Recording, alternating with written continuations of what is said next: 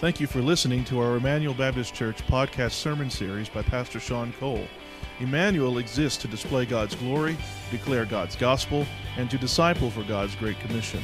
If you have any questions about this message or would like more information about our church, you can visit our website at www.ebc-online.org. Now here's Pastor Sean. Chapter 12. We are continuing 12. We are continuing the sermon, the mini sermon series we started last week.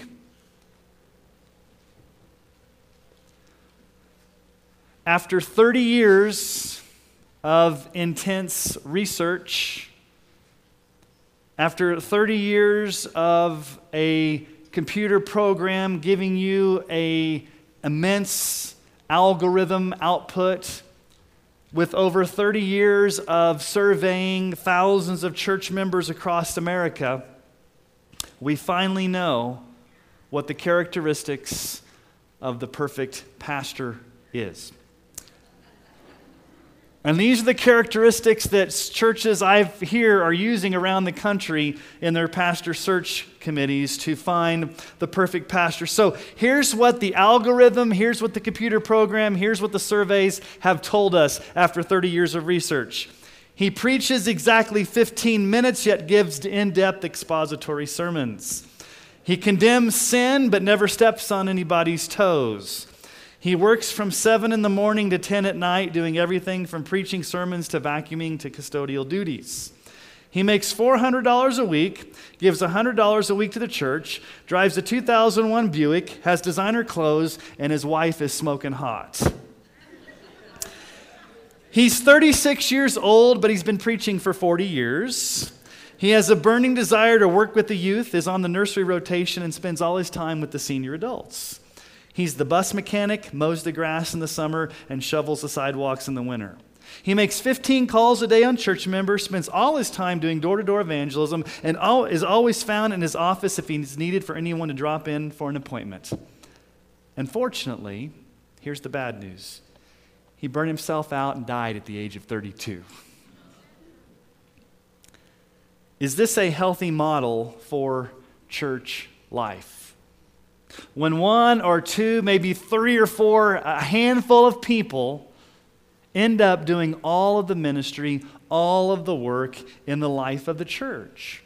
Last week, I ended with a story about a nuclear meltdown in Japan. And as I thought about that, and as, and as we talked about that a little bit this past week, churches suffer from nuclear meltdowns oftentimes when people themselves burn out when you have people that have been doing the same ministry for all of these years and they never get a break and they bear the majority and the brunt of all of the ministry and sometimes they get frustrated and they get, they get burnt out. And this is not how a healthy maturing vibrant church is to function biblically. And so last week we, we said that we as elders believe in the life of our church right now we need to focus in on spiritual gifts. Understanding your spiritual gifts understanding what it means to serve in the life of the church, especially in the area of children's ministry and youth areas. And so we looked last week at spiritual gifts related to worship, that it's actually an act of worship in how we use our spiritual gifts. And then we can actually be prideful when we downplay our gifts, when we don't use our gifts, when we expect others to do all the work and we sit on the sidelines. And we ended last week with this whole idea from Romans chapter 12, verses 1 and 2, that we need to have our minds renewed. We had, need to have a new way of thinking, a biblical way of thinking about the life of the church. And Paul here is speaking to everyone. Not just the pastors, not just the elders, not just the deacons, not just the growth group leaders. He's talking to the entire church. So, for this morning, we're going to continue the study in Romans chapter 12, and let's just read it again, verses 1 through 8, as we remind ourselves of the words of Paul about what it means to serve the Lord in a lifestyle of worship. I appeal to you, therefore, brothers, by the mercies of God, to present your bodies as a living sacrifice, holy and acceptable to God, which is your spiritual worship.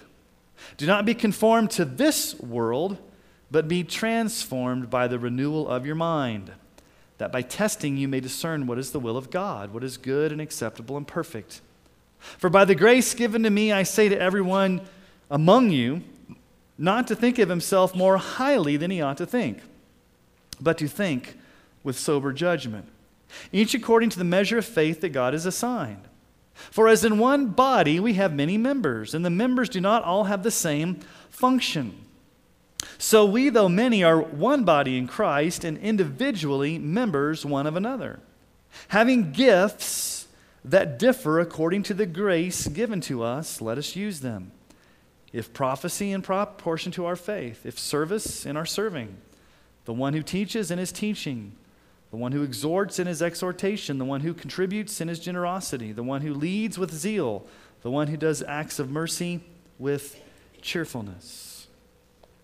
Last week we looked at verses 1 through 3a, and this morning we're going to look at 3b through verse 6. And here's the central idea for this morning. Here's the main point it's, it's fairly simple. Followers of Christ need to understand the important role of spiritual gifts in the life of the church. So we need to understand the important role of spiritual gifts in the life of the church. Why did God give you a spiritual gift? How does God arrange the church so that we function the way God has called us to function? How, how does this work? Why is it so important that we understand spiritual gifts in the life of the church? And so, for this morning, what I want us to do is I want to explore three aspects, or three roles, or three functions of spiritual gifts within the church. And just, these are just things, maybe you've never been taught on spiritual gifts. Maybe you don't understand spiritual gifts. This may be a refresher. This may be brand new. But these are just three key areas that we need to understand about how God has arranged the church and how God has gifted us with spiritual gifts. And so here's the first thing that we see the source of spiritual gifts. The source. Now, some of you came after the service last week and you asked about verse 3, and I said I'm going to explain it today because it's kind of confusing. Paul tells us in verse 3 that we need to think with sober judgment. And then the last part of verse 3 each according to the measure of faith that God has assigned. Now, when you think about that, it sounds kind of confusing. What do you mean, a measure of faith that God has assigned? Does that mean that some Christians have more and better faith than other Christians? Does that mean that faith is a substance that can be measured out and that there's these, this higher tier of really committed Christians and there's this lower tier here of not so committed Christians? And so there's differing levels of, of faith, saving faith. Some Christians are going to get into heaven and they're going to have a great spot, and others are going to get in barely by the skin of their teeth. Is that, is that what Paul's talking about here? It cannot be what Paul is talking about because it would nullify everything he said in the book of Romans up to this point. I do not think Paul is talking here necessarily about saving faith because it would also nullify his words about pride. What I think Paul is saying here is that God sovereignly chooses what gift or gift mix you receive and how you use it. I want to show you a parallelism in this passage of Scripture. Look at verse 3. And then look at verse 6 and look at the similarities there. In verse 3, it says, according to the measure of faith that God has assigned. Okay, faith that God has assigned. Okay, look at verse 6. Having gifts that differ according to the grace given to us. God has given us His grace, God has given us faith to be able to use our spiritual gifts. And so, what I think Paul is saying here is that from first to last, God sovereignly decides what gift you get. God sovereignly will gift you, will grace you, will equip you personally with that gift. And it's different than another person's gifting. And we'll talk about that here in just a moment. So, God sovereignly is going to give you the grace, the gift to be able to use. Now, in this Romans passage, it says it's God, the Father, that gives you the gift. In Ephesians chapter 4, verse 7, we have a similar statement. But grace was given to each of us according to the measure of Christ's gift. In Ephesians chapter 4, Paul is talking about Christ giving the gifts of the leaders to the church. So in Romans, it's God the Father giving the gifts. In Ephesians, it's Christ the Son giving the gifts. Well, let's just finish off the Trinity and turn to 1 Corinthians and see that it's actually the Holy Spirit that gives you the gifts. So who gives you the gifts? Is it the Father? Is it the Son? Is it the Holy Spirit? And the answer is yes. It's Trinitarian. God the Father God the Son, God the Holy Spirit sovereignly give you your spiritual gifts. He is the source of that. So we are going to be in 1 Corinthians this morning and in Romans, and they're close together, so they're one book away. So turn to 1 Corinthians chapter 12 for just a moment. Because sometimes when you have some difficult scriptures that are a little unclear, you go to scriptures that are more clear to fill in the gaps. And so 1 Corinthians chapter 12 is a parallel passage to Romans chapter 12 in Paul's teaching on spiritual gifts. So let's just pick up in verse 4. 1 Corinthians chapter 12 verse 4. Now, there are a varieties of gifts, but the same Spirit.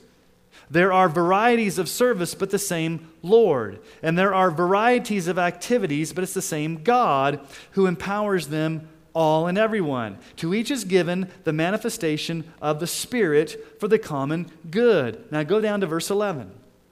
All these are empowered by one and the same Spirit who apportions to each one individually as he wills. In verse 4, 5, and 6, Paul uses some interchangeable words to talk about spiritual gifts. He says there are a variety of gifts. Okay, that's the word charismata, where we get the word gifts. There's a variety of service. It's the actual word we get for deacon, to, to serve. And there are a variety of works, our activities, the power. And if you look, it's Trinitarian there because it's the Spirit, it's the Lord, it's God. And so, right there in, in 1 Corinthians chapter 12, you also see a Trinitarian gifting of the gifts, a sovereign Trinity Father, Son, and Spirit. But, but notice verse 7.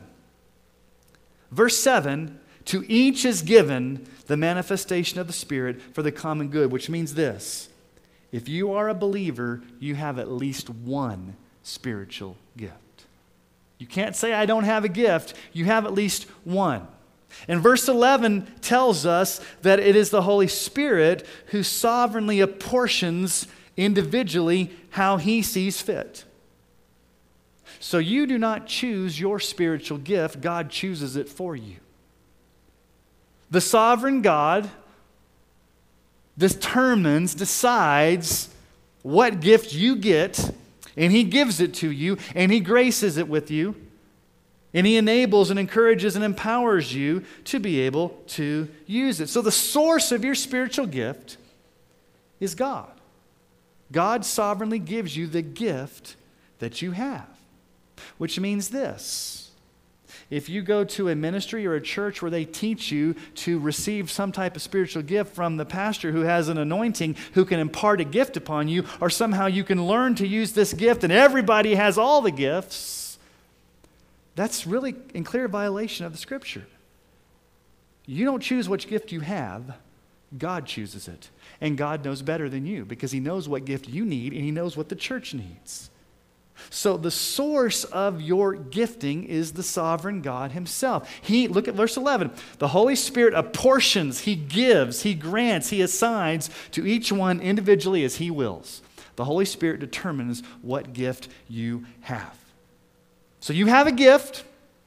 If you're a Christian, God has given you that gift. He sovereignly decided what gift you need, and God has sovereignly determined what gifts this church needs corporately to function.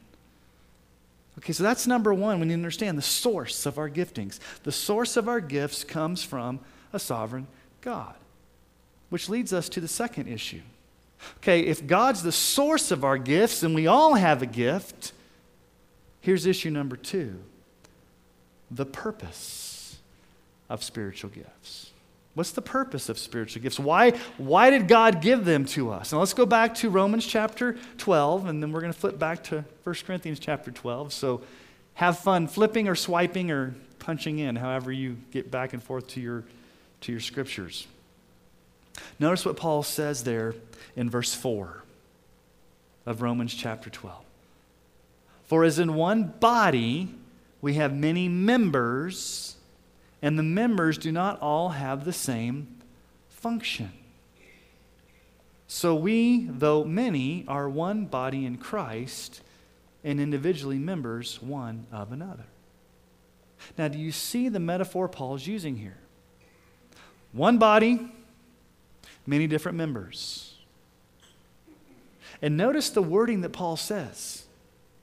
He says, We are members one of another which fundamentally means that you and I in this church are intricately connected to one another, which means that we need one another. We are mutually dependent upon one another. We're interconnected in each other's life. We need encouragement from one another. We need to serve one another. We need to be in one another's lives. We need to function together as a healthy body.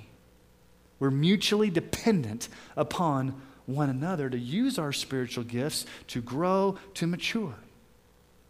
Now, we've been in the Gospel of John for a long time and we're jumping out of John, but let's just go back and review John for a moment. John 15, 12. We spent extensive time on this. This is my commandment, Jesus says, that you love one another as I've loved you. Okay? We, we looked extensively at that. This is a commandment. It's non negotiable. We're to love one another. We're to love one another consistently. We're to love one another constantly, sacrificially. Okay, so let's ask a question. What is one practical, concrete, demonstrable way that you and I can obey Jesus and love one another? Well, the answer is we can love one another by serving one another in our giftedness, by using our spiritual gifts to serve one another. You see, when God saved you, it was a very personal experience. God invaded your heart. God opened your heart. You individually repented. You individually believed. You, you have an individual, personal relationship with Jesus Christ. But nowhere in the Bible does it ever say that's private. God saved you personally, but He saved you to be in a body. He saved you to be connected to a church. There's this no, no man's an island type mentality, or, or I'm a Lone Ranger Christian. I'm just going to live my life in isolation over here without any interconnectivity to the body. Christ saved you personally, but He saved you to be part of a family, to be part of a body, to be part of a church. Paul says this in Ephesians chapter 4, verses 11 through 13. This is Jesus. He, Jesus, gave the apostles, the prophets, the evangelists, the shepherds, and teachers to equip the saints for the work of ministry, for building up the body of Christ until we all attain to the unity of the faith and the knowledge of the Son of God, to mature manhood, to the measure of the stature of the fullness of Christ. Now, in Ephesians chapter 4, Paul does not mention gifts, he mentions people that God has gifted the church with. So these are the spiritual leaders that God gifts to the church pastors, teachers, shepherds. What is my job as the pastor hyphen teacher? And I can go on and explain why it's pastor hyphen teacher in that passage of scripture, but I don't want to bore you with the Greek. Just trust me, I'm the pastor teacher. What's my job according to that passage of scripture? Does, it, does, it, does Ephesians 4:12 say the pastor is to do all the work of ministry in the church?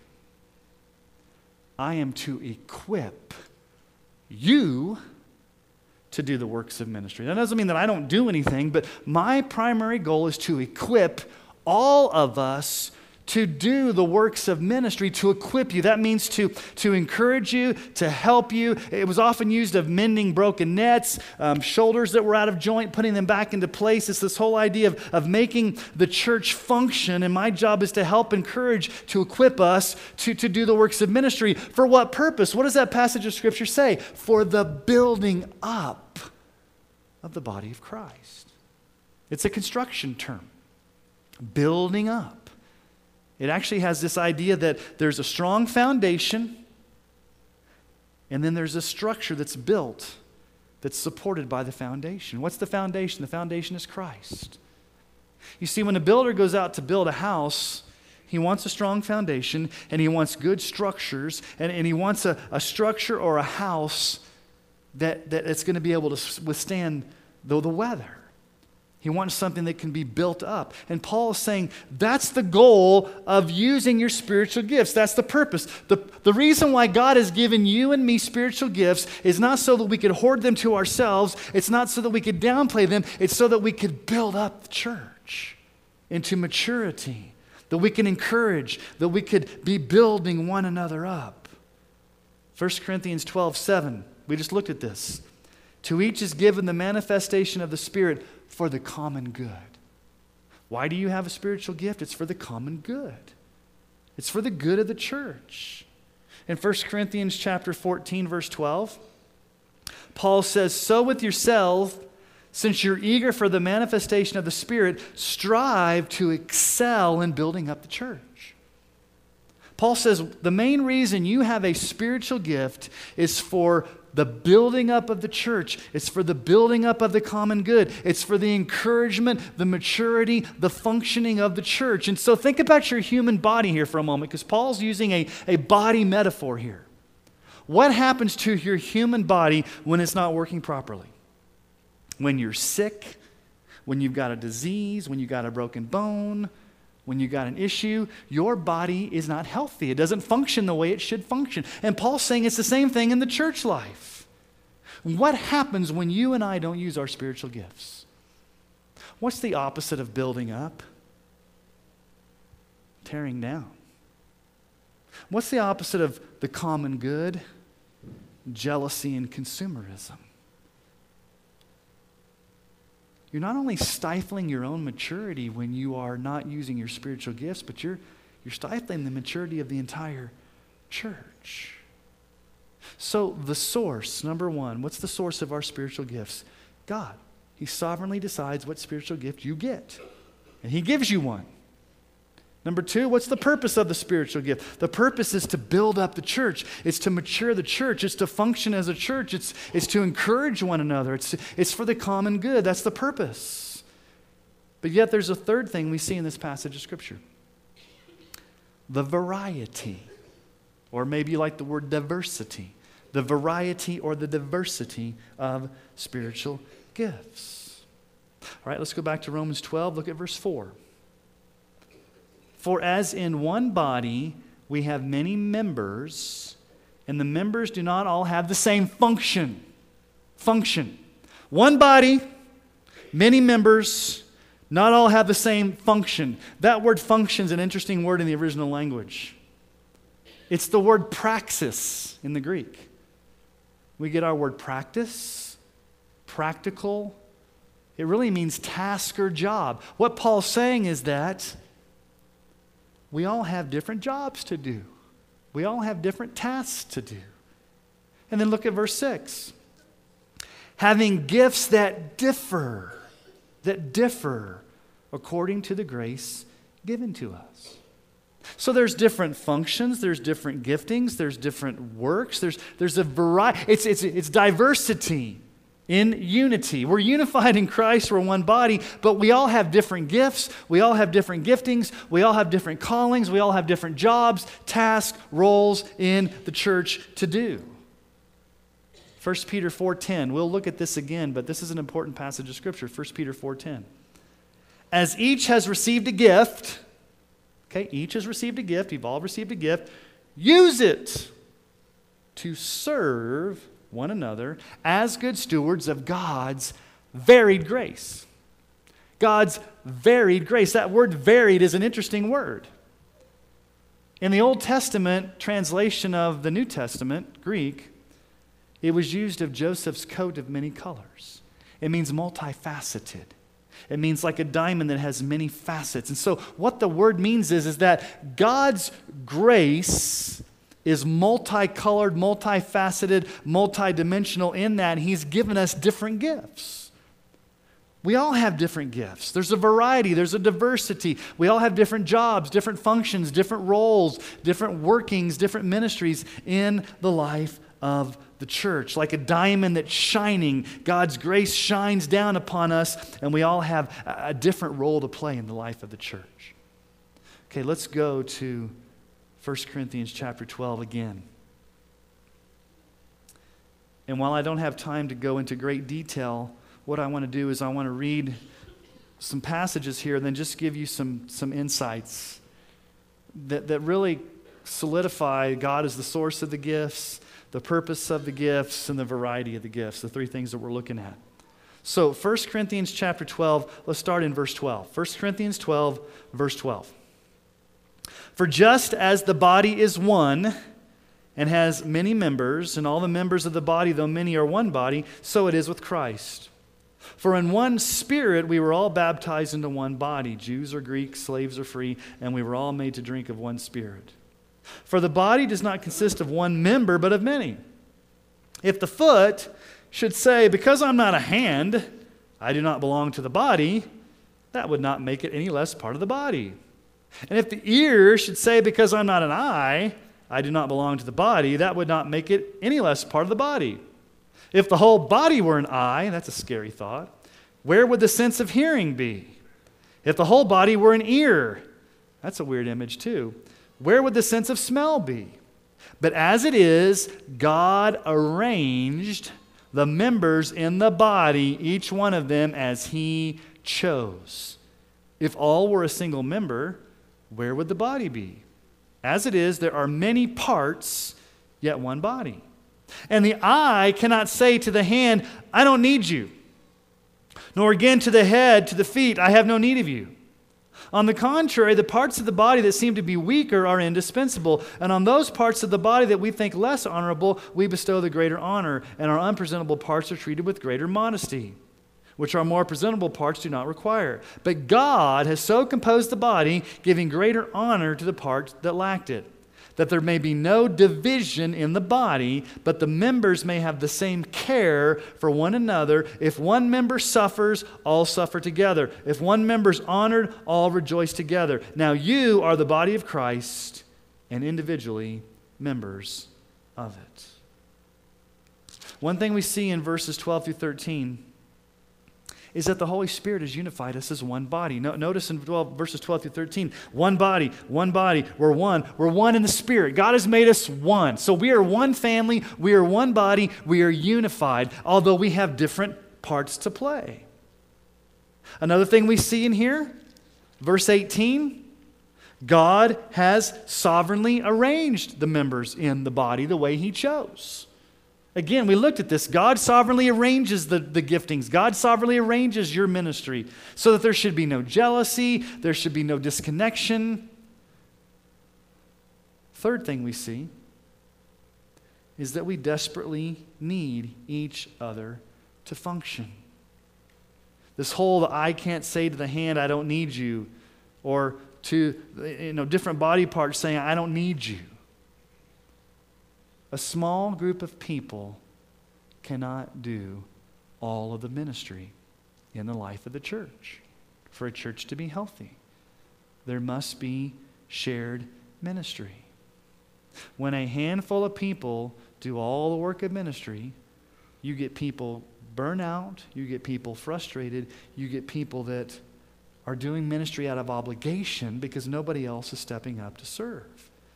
Remember Paul speaking to everybody here, not just the leaders? Another thing we see in here in verse 25 there should be no division in the body. Now, thankfully, at Emmanuel Baptist Church right now, we're not in a major time of division. There's not disunity. You see, I've seen two extremes in church life over my many years.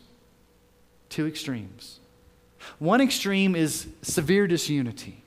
People are bickering, they're backbiting, they're fighting. All of the time and energy in church life is spent towards putting out fires, and you never have time for ministry, you never have time for evangelism, you never have time for missions. You're really not doing anything because there's so much chaos in the life of the church. There's disunity, there's chaos, there's factions, there's backbiting, uh, there's church splits. That's one extreme. Thankfully, that doesn't describe Emmanuel Baptist Church.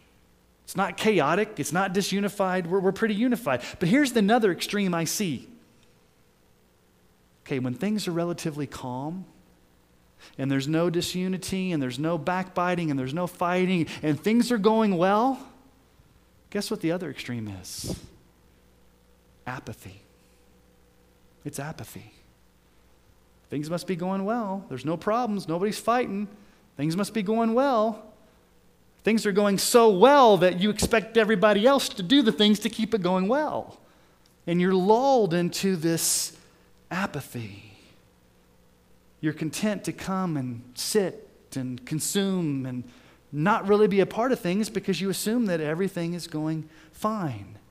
And it may be that everything's going fine because of God's grace, but there's a small handful of people that are making sure things are going fine. And there's apathy. And it could be that if we're not careful, we can drift into apathy. The writer of Hebrews in Hebrews chapter 2, verse 1 says this. Therefore, we must pay much closer attention to what we've heard, lest we drift away from it. It's easy to start drifting into apathy. It's easy to start drifting into this whole attitude of, well, you know what? Things are going well in the life of the church. They must not need me to do anything. Things must be going well. And praise the Lord, they are. But if you drift into apathy, guess what happens? Things may not start going well. So there's those two extremes.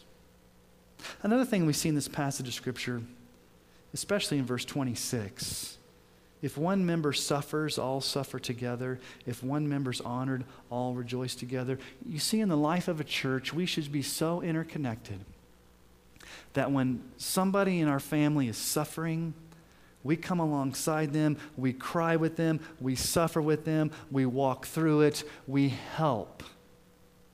And on the same token, if somebody is going through a victory, if somebody's going through a time of success, we should come along and celebrate and encourage. You see, we should be so interconnected in each other's lives that we, we share life, we share trials, we share sorrows, we share suffering, we share victories, that we are part of one another. So, what's the source of our gifts? The sovereign God, the triune God. God sovereignly chooses what gift you have for the common good. Number two, what's the purpose of the gifts? The purpose is for the building up of the body. The purpose is for the unity of the body. The purpose is for the common good. The purpose is for the maturity of the church. Okay, number three, there's a variety. You, you, you, don't, you don't have all the gifts yourself and, and not just, just one gift, but there's a variety of gifts. There's a variety of ministries. We all have different functions. We all have different roles to play. We all have a place to serve in the life of this church. Now, last week, I challenged you to think differently because the Bible challenged us. Remember, Paul said, Do not think of yourselves more high than you ought, but think of yourselves with sober judgment. Have your mind renewed. And so last week I challenged you have your mind renewed, have this new way of thinking about spiritual gifts. This week, I'm not aiming for your mind, I'm aiming for your heart. Where is your heart in regard to spiritual gifts? And you say, Well, Pastor Sean, you haven't spent a lot of time telling me what my gift is and what these gifts are and all that. And I said, I know. We'll get there next week.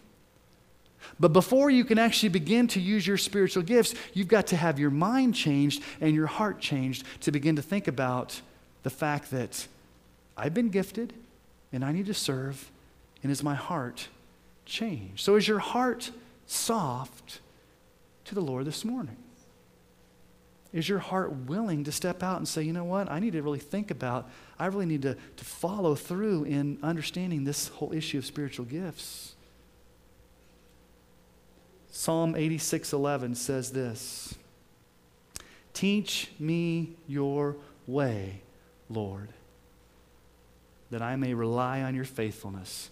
Give me an undivided heart that I may fear your, la- your name. Think about the imagery there. The psalmist is saying, God, give me an undivided heart. G- give me a, united heart. I, don't want a divided heart. And maybe this morning you have a divided heart. I don't know about the spiritual gift stuff. I thought that was for the pastor to do everything.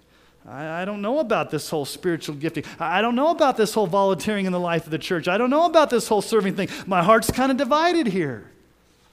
I'm not sure. I kind of want to, but the other part of me says, you know what? I really don't want to risk. Somebody else will do it. I don't want to be uncomfortable.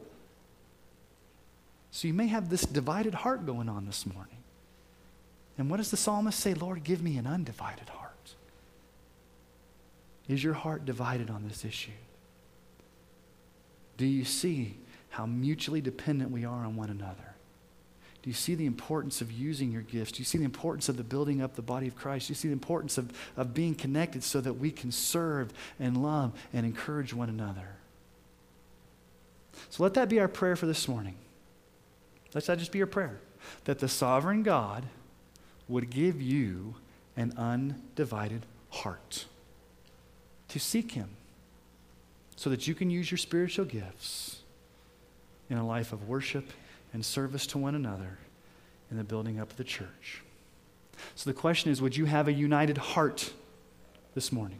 Not a divided heart, but would you have a united heart to fear his name? Would you have a soft heart? Would you have a willing heart? Would you have a heart that's responsive to God's call on your life today to begin to understand and think about using your spiritual gifts to serve the brothers and sisters here that you call your church home at Emmanuel Baptist?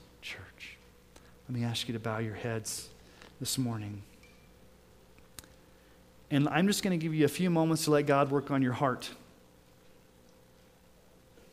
Think about your heart. Do you have a divided heart? Where is your heart? With ourselves this morning, I'm sure most of us would probably say that we do have a divided heart. Lord, our, our hearts are selfish at times. Our hearts want the path of least resistance. Our, our hearts want somebody else to do the ministry. And Lord, I can't change anybody's hearts, only you can. So my prayer this morning is for all of us is that we would have a united heart. That you'd give us a heart for this the ministry that you've called us to serve in this church. You give us a heart to understand our spiritual giftedness, a heart to see the, the joy of the church being built up and the common good.